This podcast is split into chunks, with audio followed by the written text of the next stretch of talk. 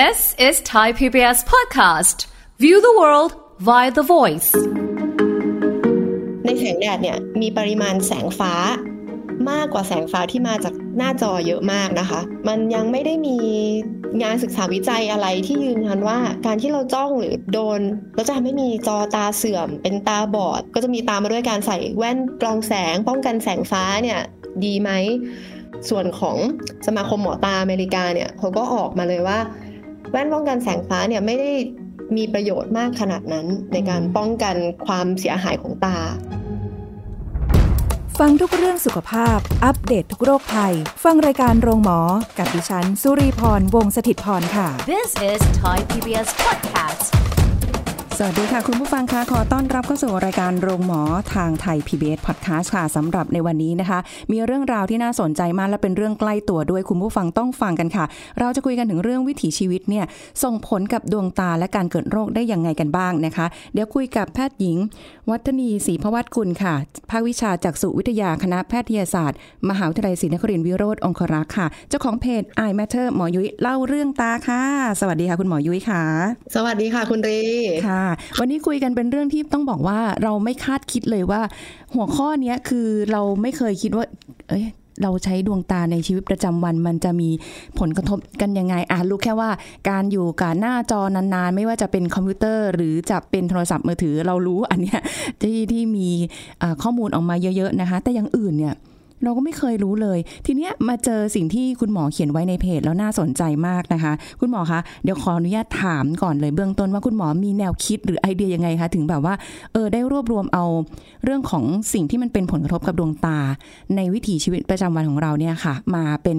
เรื่องที่น่าสนใจแล้วคุยกันในวันนี้ค่ะเรื่องของเรื่องเนี่ยคือหมอค่ะ เวลาคุยกับไม่ว่าจะคนไข้หรือว่า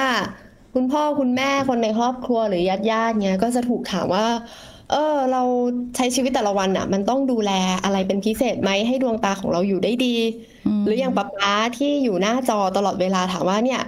ถ้าป้าจะอยากรู้อะไรที่ยุ้ยเขียนนะ ก็คงจะเป็นว่าใช้มือถือนานๆป้าจะเป็นไรไหมตาเนี่ยจะเป็นอะไรหรือเปล่าอ๋อก็เลยมานั่งคิดว่า เออ คนส่วนใหญ่ก็น่าจะสนใจ อยากรู้เหมือนกันก็เลยลองนั่งเหมือนเรียบเรียงดูค่ะ เพราะว่า เราก็ทำงานอยู่ส่วนนี้มาตลอดเลย เราก็ค่ะน่าจะ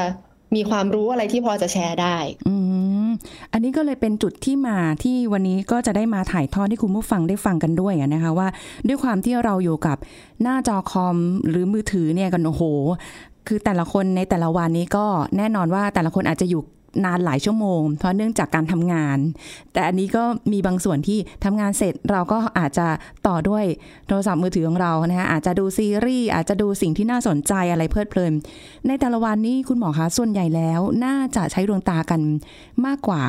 10 กว่าชั่วโมงด้วยเนาะเท่าที่แบบอันนี้จากตัวเองเลยนะคะทำงานก็ไปตอนเช้าอืมเปิดจอคอมและนั่งทำงานทั้งวันเลยค่ะ อืม โอ้เท่าที่หมอลองดูข้อมูล คือถ้าลองหาเลยแบบคนไทยใช้เยอะนะคะ วันหนึ่งเฉลี่ยแปดชั่วโมงเลยโอ้โหส่วนตัวเราตั้งสกรีนscreen time ในในแอปของเราเนาะให้เราดูว่าโอ้เนี่ยวันหนึ่งเราใช้จอไปกี่ชั่วโมงแล้วเฉลี่ยก็จะประมาณหกชั่วโมงเลยนะคะถือว่าเยอะเหมือนกัน เยอะเยอะจริงค่ะนี่นี่ยังไม่ได้รวมแบบ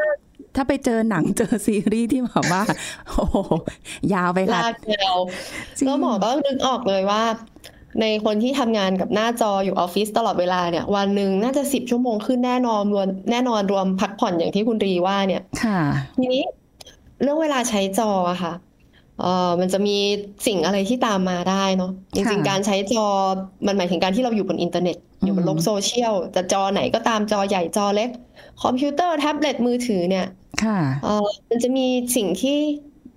เป็นโรคที่เหมือนเป็นกลุ่มโรคตามที่ตามมาแน่ๆเลยที่เรียกว่า computer vision syndrome อืมคำนี้เป็นคำที่มีมาสักพักแล้ว มันคือค่ะโรคทางตาหรือปัญหาทางตาที่เกี่ยวข้องกับการใช้จอนานๆ อาการเนี่ยก็จะมาด้วยตาแห้ง ปวดล้ากระบอกตา แสบตา แพ้แสง ปวดตาปวดหัวอืมส่วนนี้ก็จะลามไปถึงปวดคอปวดหลังด้วยนะคะค่ะสาวออฟฟิศออฟฟิศนี่ก็คือ น้องหมอเนี่ยง่าย ๆ เลยวันๆก็คือไปนวดละไม่ว่าจะจัดท่านั่งยังไง ก็ไม่หายสักทีมันมากับการทำงาน ค่ะใช่เห็นด้วย ใช่ค่ะ ซึ่งจริง ๆ พอเรารู้แล้วน่ะถามว่าเราทำอะไรได้บ้างเพื่อที่จะลดส่วนนี้อืมจะบอกว่าไม่ทำงานเลยมันก็ไม่ใช่เนาะค่ะมันก็คงต้องต้องทำกันอยู่อ๋อแต่เรื่องของ computer vision นะคะถ้าเราจะ เป็นคำแนะนำจากหมอแล้วกันเนาะคนที่ทำงานอยู่หน้าจอนานๆ สิ่งที่เราจะทำได้มันอาจจะเป็นสิ่งเล็กๆ น้อยๆ แต่ไอสิ่งเล็กๆน้อยๆแต่ละอย่างเหล่านี้มันอาจจะมารวมกันแล้วส่งผลต่อเนื่องได้ ค่ะ ถ้าอยากให้ทำนะคะหนึ่งก็คือสำหรับคนที่ใช้หน้าจอเนาะดูเลยว่า แสงอะเพียงพอไหม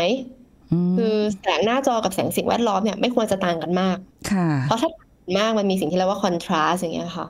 มันก็จะทำให้ตามันต้องเหมือนมันเพ่งเยอะ เพราะว่าความสว่างมันต่างกัน ค่ะ เหมือนกับการดูมือถือในที่มืดอย่างเงี้ยค่ะอาจจะล้าตาง่ายเพราะว่ามันสว่างมากค่ะก็คือปรับเรื่องแสงก่อนอันที่หนึ่งหมายถึงตำแหน่งหน้าจอ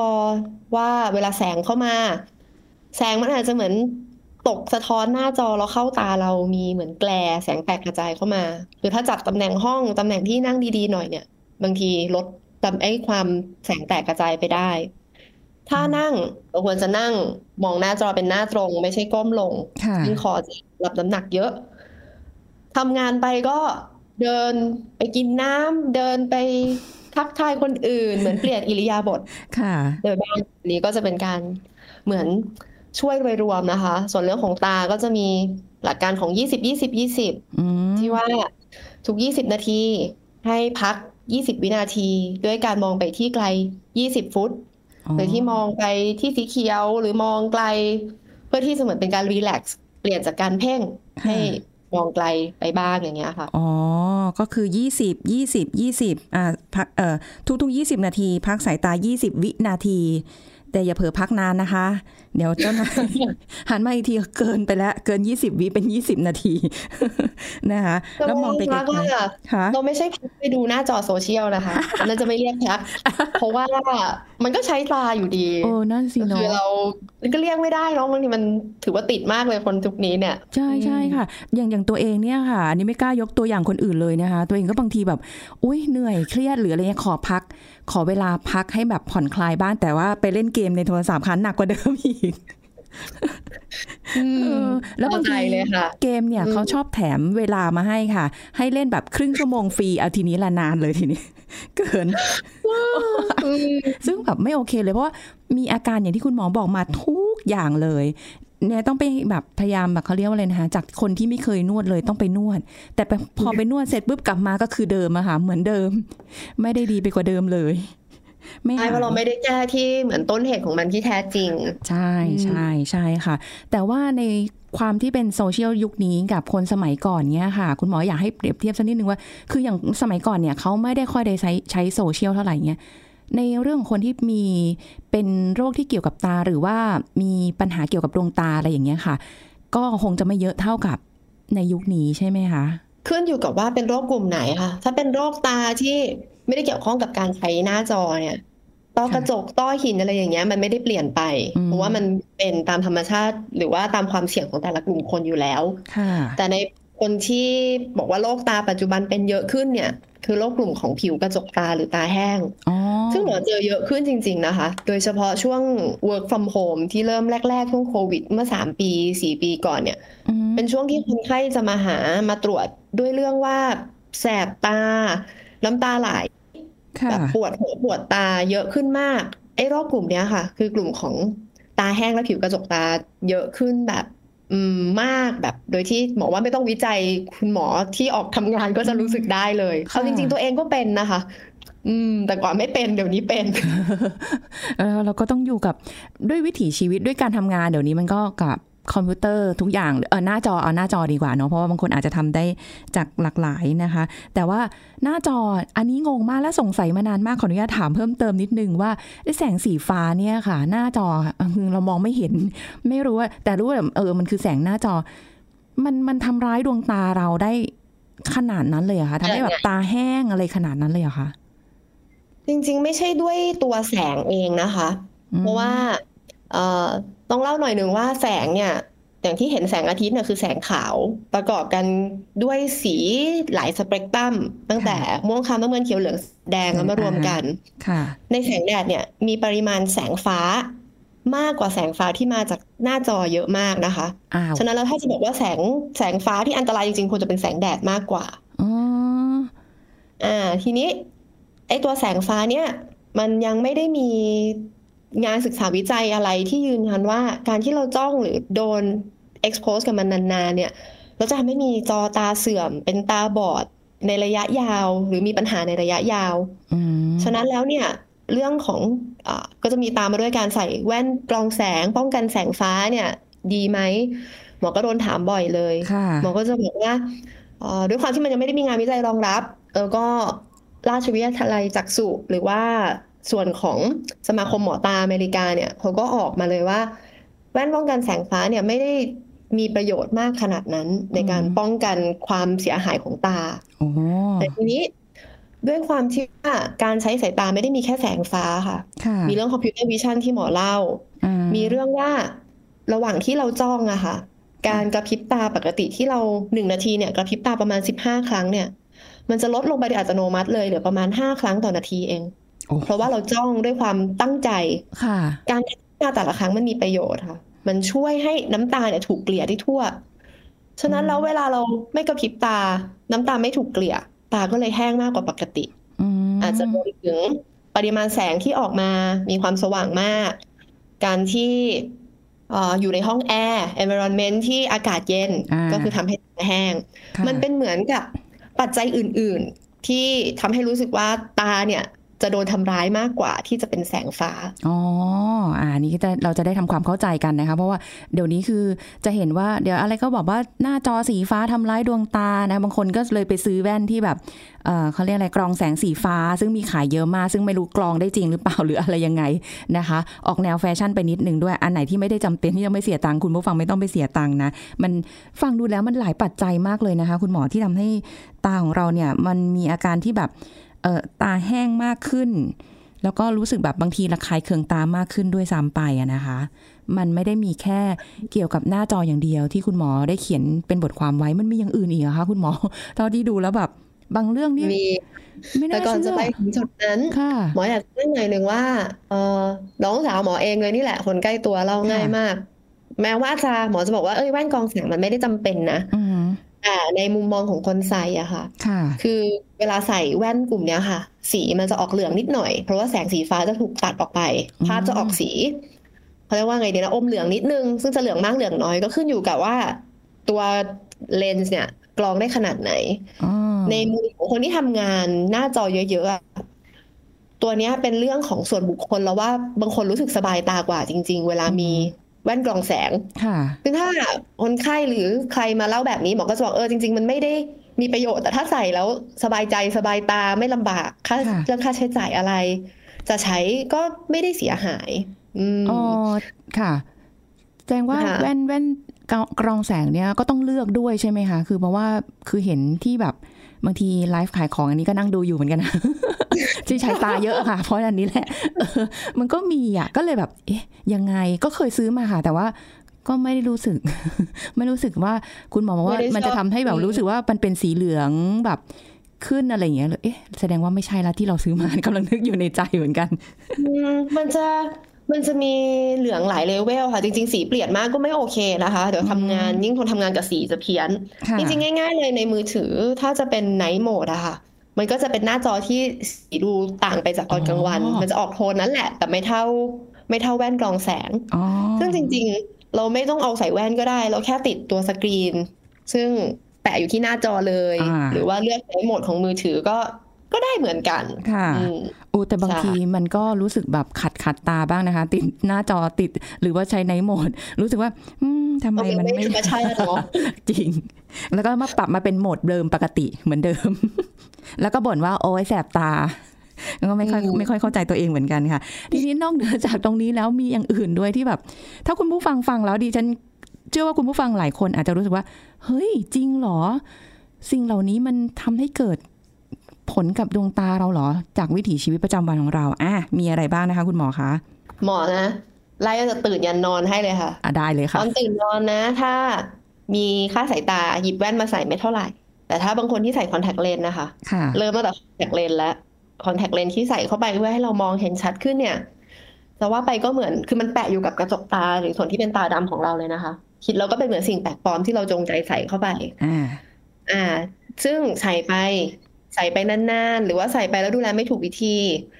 ใส่จำนวนปีมากจำนวนชั่วโมงมากเนี่ย ก็ทำให้ตาแห้งมากขึ้น บางคนเนี่ยกระจกตามันจะเหมือนเริ่มมีอาการขาดออกซิเจน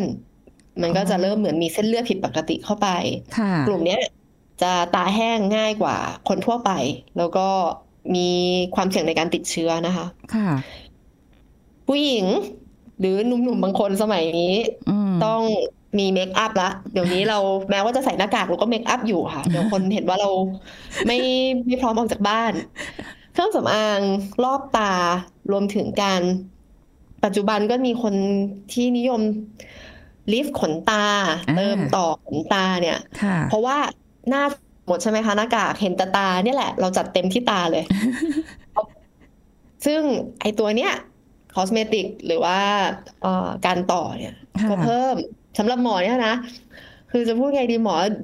เดี๋ยวส่วนที่หมอดูส่วนเดียวเลยคือตาเนี่ยค่ะ มันก็ค่ะจะเห็นตลอดว่าโอ้ยตาของคนเราเนี่ย เวลามาตรวจสมมุติว่ามีขนตาที่ต่อออกมาสวยเป็นแพรเนี่ยค่ะแต่ไอ้ระหว่างขนตาแต่ละเส้นเนี่ย บางทีมีคราบมีขุยมีอะไรไม่รู้เต็มไปหมด อยากจะไปขัดให้คือในมุมของคนไข้หรือคนที่มาเองอะค่ะอ่าฮะคือเราไม่สามารถเห็นได้ว่ามัน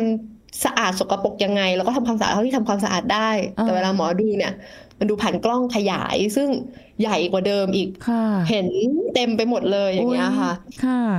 คือเรื่องเครื่องสำอางเป็นอันที่สองนะคะค่ะอันที่สามก่อนออกจากบ้านเดี๋ยวนี้เราต้องใส่หน้ากากกันใส่จนชินแล้วแหละ อ่าใช่เออเวลาหายใจเข้าหายใจออกเนี่ย ลมอะค่ะ มันมันคงออกตรงๆ ไม่ได้มันถูกหน้ากากกันอยู่ มันก็ค่ะจะออกข้างบนหรือข้างล่างหน้ากากอ๋อที่มันเป็นช่องว่างอยู่ค่ะลมที่ออกมาเนี่ย ออกข้างล่างก็ไม่เป็นไรออกข้างบนเนี่ยเข้าตาเต็มๆเลยค่ะอะก็เลยทำให้ตาแห้ง มีงานวิจัยออกมาเลยนะคะว่าไอ้ไอ้ตาแห้งจากหน้ากากมันมีชื่อด้วยนะเรียกว่า mask associated dry eyes โอ้โหก็คือเป็นเหมือนเอ่อตาแห้งสาเหตุใหม่อ๋อ แต่ว่าเป็นสาเหตุที่เราดึกออกว่าเกิดจากกลไกอะไรอ๋อซึ่งถ้าอย่างเนี้ยอยากจะลดก็อาจจะต้องกดหน้ากากให้แนบ หรือเอาเทปมาปิดระหว่างตรงขอบหน้ากากด้านบนกับบริเวณสันจมูกอะค่ะ ไม่ให้ค่ะอากาศมันเล็ดลอดออกมา อ๋อ เออเวลาใส่แว่นนี่ชัดเจนเลยค่ะอะหายใจปุ๊บใช่นี่แบบไอ้นี่เลยว่าจะไปหาไอขึ้นที่เลยอะที่ปัดน้ำฝนมาติดตรงแว่นละค่ะแบบว่าพอเวลาหายใจแล้วแบบมันจะได้แบบมีที่ปัด โมถัดมานะคะค่ะออกนอกบ้าน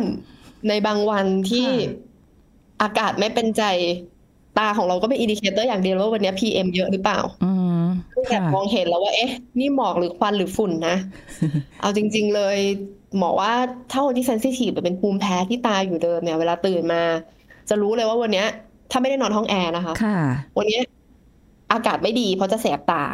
วันนี้คือบ้านหมอหมอมีน้องสาวอย่างเงี้ยค่ะค่ะก็คือเป็นกันทั้งบ้านเลยรู้เลยว่าวันเนี้ย PM อ๋อแย่มากแน่นอนอ่าซึ่ง pollution ก็อีกเป็นหนึ่งส่วนที่ตาของเราจะต้องเจอ ค่ะ อืมอืมถัดมา ยังไม่ออกจากบ้านเลยเตรียมตัวแล้วอะเล่นมือถือก่อนดูสิว่าใครส่งข้อความอะไรมาหาหรือเปล่ามีอะไรอัปเดตบ้างในโลกวันนี้ ค่ะที่การดูหน้าจอเหมือนเดิม ค่ะ อืม จนหมดวันค่ะ ถึงส่วนของการนอนโอ้โหโดยปกติแล้วการนอนเนี่ย เป็นการพักสายตาเนาะใช่ แต่สำหรับบางคนที่โครงสร้างของเปลือกตาผิดปกติไป ไม่ว่าจะโดยธรรมชาติเป็นอยู่แล้วหรือว่าไปง่ายๆเลยผ่าตัดตาสองชั้นแล้ว อาจจะทำแล้วเหมือนกับเอ่อคุณหมออาจจะไม่ได้เชี่ยวชาญ คุณหมอที่ไม่ใช่หมอเฉพาะทางเนี่ย บางทีหลับตาไม่สนิทอืมทำเสร็จแล้ว ตัดเนื้อออกไปเยอะเกินหลับตาไม่สนิทวายค่ะตาที่ควรจะถูกปิดเนี่ย ก็กลายเป็นว่ากลางคืนเปิดอยู่ ก็มีปัญหาช่วงกลางคืนเป็นหลักเลย ตื่นนอน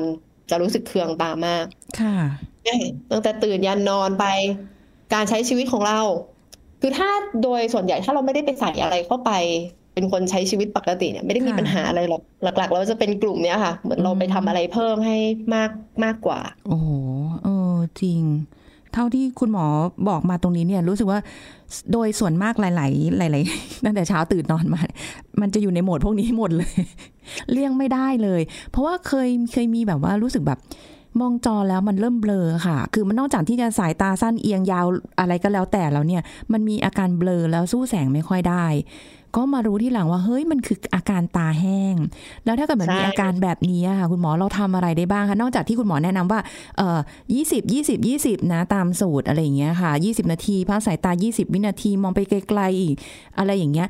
แล้วมันมีแบบใส่น้ำตาเทียมได้ไหมคะได้ค่ะ น้ำตาเทียมเนี่ยเป็นอะไรที่ปลอดภัยอืมถ้าว่าจะเอาหยอดอะไรเข้าตาเนี่ย น้ำตาเทียมเลยค่ะ ไม่ไม่มีปัญหาสามารถ ถ้ามีอาการไม่สบายตาเคืองตาอะไรเกี่ยวกับตาแล้วอยากจะหยอดค่ะหยอดน้ำตาเทียมก่อน เมื่อเทียบกับยาตัวอื่นแล้วมีความปลอดภัยมากกว่าอ๋อต้องเล่าถึงตาแห้งนิดนึงค่ะไอ้โรคผิวกระจกตาและตาแห้งที่ว่าเนี่ยค่ะ อาการเป็นได้กว้างมากเลยนะคะ ถ้าเอาตาม common sense เลยก็คือความรู้สึกว่ามันแห้งน้ำมันน้อยอืมกับพริบตาแต่อาการที่คุณรีเป็นเนี่ย ไม่ว่าค่ะจะเป็นมองไม่ชัด หรือว่าเอ่อ แพ้แสงค่ะนี่ก็เป็นอาการตาแห้งอืยังมีอีกนะคะ เคืองตาอ่าแสบตาคันตา รู้สึกเหมือนมีขี้ตามีมูกในตาอ๋อแต่ไม่มีอะไรนะค่ะอันเนี้ยเหมือนพยายามจับว่าแบบเอ๊ะทำไมมีขี้ตาไหมแต่ไม่มี แต่รู้สึกเหมือนมีอะไรค้างอยู่ตลอดเลยอืมเหมือนมีทรายในตา อาการที่เห็นภาพซ้อนตามัวค่ะโดยที่กระพริบตาหรือพักสายตาแล้วดีขึ้น อ๋ออาการที่ไม่เฉพาะเจาะจงเหล่านี้ค่ะ เป็นอาการของตาแห้งได้หมด ซึ่งจะอยู่ภายใต้คำรวมๆว่าไม่สบายตาอืมอ่าฉะนั้นแล้วเป็นโรคที่บอกว่าคนสักห้าสิบเปอร์เซ็นเป็นนะคะค่ะตามงานวิจัยจะชอบบอกว่าประมาณสิบถึงยี่สิบแต่ว่าโดยปัจจุบันแล้ว คือ คนเป็นเยอะกว่านั้น แต่อาจจะอืมไม่ได้ถูก report ไปค่ะมีข้อมูลที่เหมือนเอ่อ reflect ความเป็นจริง เท่าที่ควรค่ะ แล้วอาการไม่สบายตาหรือว่าตาแห้งมันนำไปสู่โรคตาอื่นๆได้ไหมคะ ในอนาคต ถ้าเราแบบปล่อยไว้แล้วก็ยังคงใช้วิถีชีวิตแบบเนี้ยอยู่ไปเรื่อยๆอะค่ะ จริงๆ โรคตาแห้งจะไม่ได้เป็นมากจนทำให้เกิดตาบอด หรือว่าโรคตาที่รักษาไม่ได้นะคะอืมตาแห้งเป็นโรครำคาญอ่า ผมว่าคืออยู่กับมันได้อะค่ะ อยู่ช่วงนี้ดีช่วงนี้ไม่ดี มันก็เป็นเป็นหายหายๆอืมซึ่งถ้าในคนที่ตาแห้งมากๆอะค่ะ อาจจะสัมพันธ์กับโรคประจำตัวบางอย่าง หรือเคยมีปัจจัยเสี่ยงบางอย่างค่ะเช่นเป็นรูมาตอยด์ SLE หรือว่าแพ้ยากลุ่มนั้นอะต้องไปรักษาโรคประจำตัวด้วยค่ะแต่ถ้าเป็นคนทั่วไปที่ใช้สายตานะคะ หยุดพักก็ก็หายอาการดีขึ้น ใช้ใหม่ก็เป็นใหม่ ฉะนั้นแล้วถ้าจะมองว่ามันนำไปสู่โรคอะไรในอนาคตไหนไม่ขนาดนั้น แต่ความอืมรุนแรงของตาแห้งเองอาจจะเป็นมากขึ้นจนทำให้คุณภาพชีวิตน่ะ แย่ลง เพราะคนที่เป็นตาแห้งเนี่ย ชั่วโมงหนึ่งพักหยอดชั่วโมงหนึ่งพักหยอดไม่ต้องทำอะไรเลย แล้วก็รู้สึกว่ามันไม่สบายตาตลอดเวลาเนี่ยอ๋อมันค่อนข้างรบกวนชีวิตประจำวันมากนะคะค่ะคนไข้ที่หมอเจอบางที ตาแห้งมากๆ เป็นซึมเศร้าไปเลยก็มีเฮ้ยแล้วแล้วมันไม่มีวิธีการที่จะแบบทำให้ตามันแบบสดชื่น นอกจากที่เรามานั่งหยอดตาหยอดตาหยอดตาอย่างนี้เหรอคะเอ่อมีค่ะ แต่ว่าบางทีเอ่อมันก็มีหลายส่วนเนาะอาจจะมีปัจจัยเสี่ยงอื่นที่ไม่ได้แก้ไข เช่น บางคนกินยาโรคซึมเศร้า หรือว่ากินยาแก้แพ้ กินยาความดันพวกเนี้ยค่ะมีผลข้างเคียงคือตาแห้งบางทีถ้าเราไม่ได้มีเวลาคุยกับคนไข้เราก็ไม่ได้รู้ว่าคนไข้มีปัจจัยเสี่ยงเหล่านี้ ไม่ได้บอกให้เขาหยุดยาตัวกระตุ้นเหล่าเนี้ยก็ยังไม่หายไปอ๋อหรือว่า การรักษาบางอย่างอาจจะต้องการเอ่อการดูแลจากผู้เชี่ยวชาญมากขึ้น เช่นตาแห้งมาก ๆ อาจจะมีการไปทำสปาเปลือกตา มีการกดรีดไขมัน มีการทำเลเซอร์ มีการใช้เลือดที่เป็นซีรั่มเนี่ยมาหยอดตา ซึ่งเป็นการรักษาตาแห้งที่เรียกว่า advance มากขึ้นนะคะค่ะมันก็มันก็มีทางอยู่ แต่สำหรับคนทั่วไปเนี่ยหยอดน้ำตาเทียมพักสายตาเนี่ยควรจะหายแล้ว ค่ะ อืม เอาแบบว่า การดูแลแบบ basic ดีกว่า ไม่ต้องไป up level การดูแลหนักขนาดนั้นก็ได้นะคะ ถ้าอย่างนี้เราจำเป็นไหมคะ ที่ต้องตรวจตาเป็นประจำในทุกๆ ปีจำเป็นไหมคะ มันมันจะตรวจได้เอ้ยคุณกำลังตาแห้งแล้วนะ เอ้ย ปีนี้หนักกว่าปีที่แล้วนะ หรืออะไรเงี้ยมันมันจำเป็นอะไรขนาดนั้นไหมคะ อืม ถ้าขึ้นอยู่กับหมอจะพูดว่าไงนะ ถ้าถามว่าตาแห้งต้องตรวจขนาดนั้นไหมหมอว่าไม่ค่ะ เพราะว่าคนส่วนใหญ่ถ้าตาแห้งเนี่ย ด้วยธรรมชาติที่ว่าพักสายตาก็ดีขึ้น พอดีขึ้นก็อะหายแล้วไม่ได้มาหาอ่าเว้นแต่บางคนซึ่งเป็นคนใส่ใจสุขภาพมาก ๆ ก็จะมาหามาตรวจว่าเป็นอย่างอื่นที่ไม่ใช่ตาแห้งหรือเปล่า เพราะบางทีโรคอื่นที่มีอาการคล้ายตาแห้งก็ได้อ๋อแต่ถ้าถามหมอเรื่องการตรวจสุขภาพตาเนี่ย หมอคิดว่าอย่างน้อยๆนะคะ ถ้ามีอะไรผิดปกติต้องไปตรวจ ไม่ใช่ปล่อยทิ้งไว้อืมตาเนี่ยสำคัญเนาะให้ค่ะเลือกได้ว่า การรับรู้ การมองเห็นการได้ยินการได้กลิ่นเนี่ยเราอยากเสียอะไรไปเป็นอย่างสุดท้าย หมอเชื่อว่าหลายๆคนน่าจะตอบว่าการมองเห็นค่ะเพราะว่ามองเห็นหายไปคือโลกทั้งใบหายไปเลยหนึ่งเลยคือเมื่อมีอาการผิดปกติต้องไปตรวจ กับสองในคนที่ถ้าอายุปกตินะคะ ตามคำแนะนำของราชวิทยาลัย หรือว่าหมอตาทั่วไปเลย โดยทั่วโลกแหละจะให้เริ่มตรวจตาที่อายุ 40 ปี ในคนที่ไม่ได้มีโรคประจำตัวอ่าค่ะเนื่องจาก 40 ปีเนี่ย เป็นวัยที่เริ่มมีความเสื่อมของตาเกิดขึ้นหลายอย่างแล้วค่ะไม่ว่าจะเป็นสายตายาวตามวัย มีวุ้นตาเสื่อม คัดกรองความเสี่ยงต้อหินเนี่ยค่ะหลักๆค่ะหลักๆคืออยากคัดกรองต้อหินนี่แหละ เพราะมันก็เป็นโรคที่ไม่มีอาการอืมถ้าปกติก็อาจจะตรวจทุกหนึ่งถึงสองปีค่ะว่ามีอะไรผิดปกติเพิ่มเติมหรือเปล่า ในขณะที่ คนที่มีโรคบางอย่างโรคประจำตัว ที่หมออย่างเน้นเลยคือเบาหวานอย่างเงี้ยค่ะ ค่ะจะตรวจตาที่ก่อน40ปี ก็คือตรวจ พอรู้ว่าเป็นเบาหวานก็ต้องตรวจเบาหวานจอตาแล้ว ตรวจปีละครั้ง เพื่อดูว่าเบาหวานเนี้ยมาที่ตาหรือเปล่า เพราะถ้ามาที่ตาสามารถทำให้ตาบอดได้ เราก็อยากจะรู้ตั้งแต่เนิ่นๆ ถ้ารักษาอะไรได้เราก็จะทำค่ะอืมอันนี้คือคำแนะนำโดยทั่วไป ค่ะ ถ้า ถามหมอตานะคะ หมอคิดว่าเราควรจะตรวจในทุกช่วงช่วงอายุของค่ะชีวิตอืมเดี๋ยวมาจะเล่าให้ฟังว่าทำไม เป็นต้นว่าเด็กๆอะค่ะ แล้วก็ก่อนเลยหนึ่งสักก่อนขวบหนึ่งดูว่าโอเค พัฒนาการการมองเห็นเขาปกติไหมค่ะเข้าสู่ชั้นประถม เริ่มมีสายตาสั้นสายตายาวสายตาเอียงบ้างและ ยาวอืมไปถึงยาวแต่กำเนิดนะคะค่ะ ก็ต้องวัดดูว่า โอ้ค่าสายตาที่เด็กคนเนี้ยควรจะต้องใส่เพื่อให้เขามองชัดที่สุดเนี่ยคือเท่าไหร่อืมมีการสกรีนที่โรงเรียน ส่วนนี้ก็มีตรวจเหมือนตรวจประจำปีอยู่แล้วอ๋อแล้วก็ควรจะตรวจมาเรื่อยๆ ทุกปี เพราะว่าค่ะค่าสายตามันก็ยังไม่หยุดจนกระทั่งอายุประมาณ20นี่ในคนสัก7-80%นะคะสายตาสั้นเริ่มที่วัยเด็ก แล้วก็จบที่วัยรุ่นเนี่ยอ๋อได้ค่าสายตาสุดท้าย แต่ถ้าเป็นวัยผู้ใหญ่ ในบางคนอาจจะสายตานิ่งช้าก็อาจจะต้องวัดดูว่าค่าหยุดหรือยัง หรือว่ามีโรคตาอื่น ๆ เนี่ยอืมบางทีก็จะมาแล้ววัยทำงานโอ้ตาแห้งที่เราคุยกันค่ะอายุมากขึ้นก็จะถึง40ละฉะนั้นเราก็มันก็เหมือนตรวจตาไปในทุก ๆ ช่วงวัยของอายุนี่แหละค่ะค่ะเพื่อดูว่ามันปกติดีไหมอืมหรือถ้ามีอะไรผิดปกติ จะได้จัดการมัน อืมก็เรียกได้ว่าคือการตรวจตาเป็นประจำนะคะ ก็จะช่วยในเรื่องของการ ถนอมดวงตาแล้วแหละ แล้วก็ใช้ตาได้ยังถูกต้องเหมาะสมตามที่คุณหมอแนะนำนะคะ ไม่ใช่ว่า เออเดี๋ยวไปหาซื้อแว่นเอาเองไปอะไรเอาเองเนี่ย อันนั้นมันไม่ได้มีการวัดค่าสายตาที่เหมาะสมเนี่ยมันอาจจะยิ่งทำให้เราเนี่ย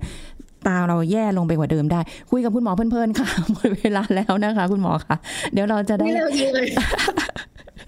อ่าเห็นไหมเราบอกแล้วว่าเดี๋ยวเราจะคุยกันเพลินนะคะเราจะกลับมาพบกันใหม่นะคะ ครั้งหน้านะคะ วันนี้ก็ต้องขอบคุณคุณหมอยุ้ยด้วยค่ะ ที่มาให้ความรู้กับรายการโรงหมอของเราในวันนี้ด้วยนะคะ ขอบคุณค่ะคุณหมอยุ้ยค่ะ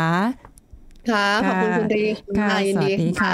หมดเวลาแล้วค่ะ คุณผู้ฟังคะพบกันใหม่ครั้งหน้านะคะ วันนี้ลาไปก่อนขอบคุณที่ติดตามรับฟังสวัสดีค่ะ This is Thai PBS Podcast.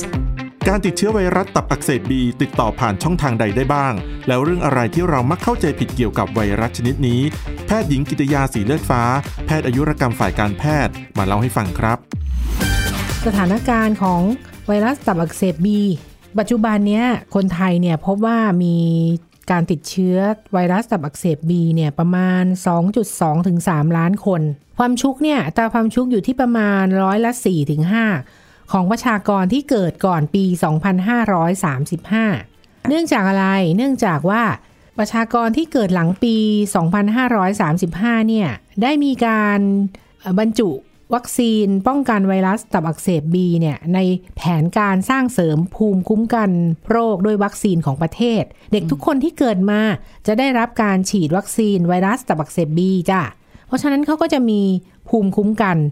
ฉะนั้นอัตราความชุกของคนที่เกิดหลังปี 2535 เนี่ย ความชุกลดลงเหลือร้อยละ 0.6 ประชากรที่เกิดก่อนปี 2535 นะ ให้มาตรวจ คัดกรองโรคไวรัสตับอักเสบบีเพื่อจะได้ทราบว่าตัวเองเนี่ยเคยติดเชื้อหรือเปล่า ติดเชื้อก็มีภูมิไหมหรือยังมีตัวเชื้อไวรัสตับอักเสบบีอยู่ในตัว แล้วก็สามารถจะถ่ายทอดเชื้อไปสู่ผู้อื่นได้นะแล้วคนที่มีเชื้อเนี่ยก็อาจจะเป็นตับอักเสบเรื้อรัง ตับแข็งแล้วก็มะเร็งตับ คนเข้าใจผิดว่า ไวรัสตับอักเสบบีเนี่ยติดต่อกันง่าย มันไม่ใช่อ้าวก็บอกว่าบีเนี่ยมันไม่ใช่โรคที่ติดต่อกันทางน้ำลายนะอ่าเพราะฉะนั้นการรับประทานอาหารร่วมกันดื่มน้ำร่วมกันทำงานในที่ทำงานเดียวกันค่ะนะไม่สามารถติดต่อได้อ๋อแล้วก็ไม่ติดต่อผ่านทางลมหายใจนะจ๊ะ แต่ไวรัสตับอักเสบบีเนี่ยเขาจะติดต่อทางสารคัดหลั่งอื่นๆ เช่น น้ำเหลือง น้ำเชื้อ เลือดที่ผ่านเข้าสู่ร่างกายทางบาดแผล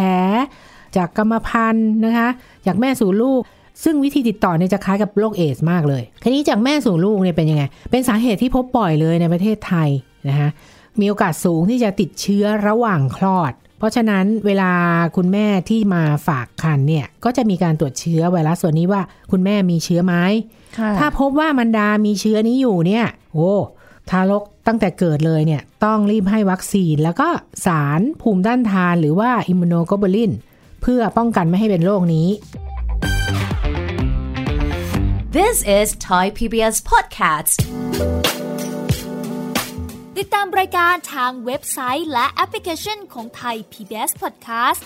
Spotify SoundCloud Google Podcast Apple Podcast และ YouTube Channel Thai PBS Podcast Thai PBS podcast. View the world via the voice.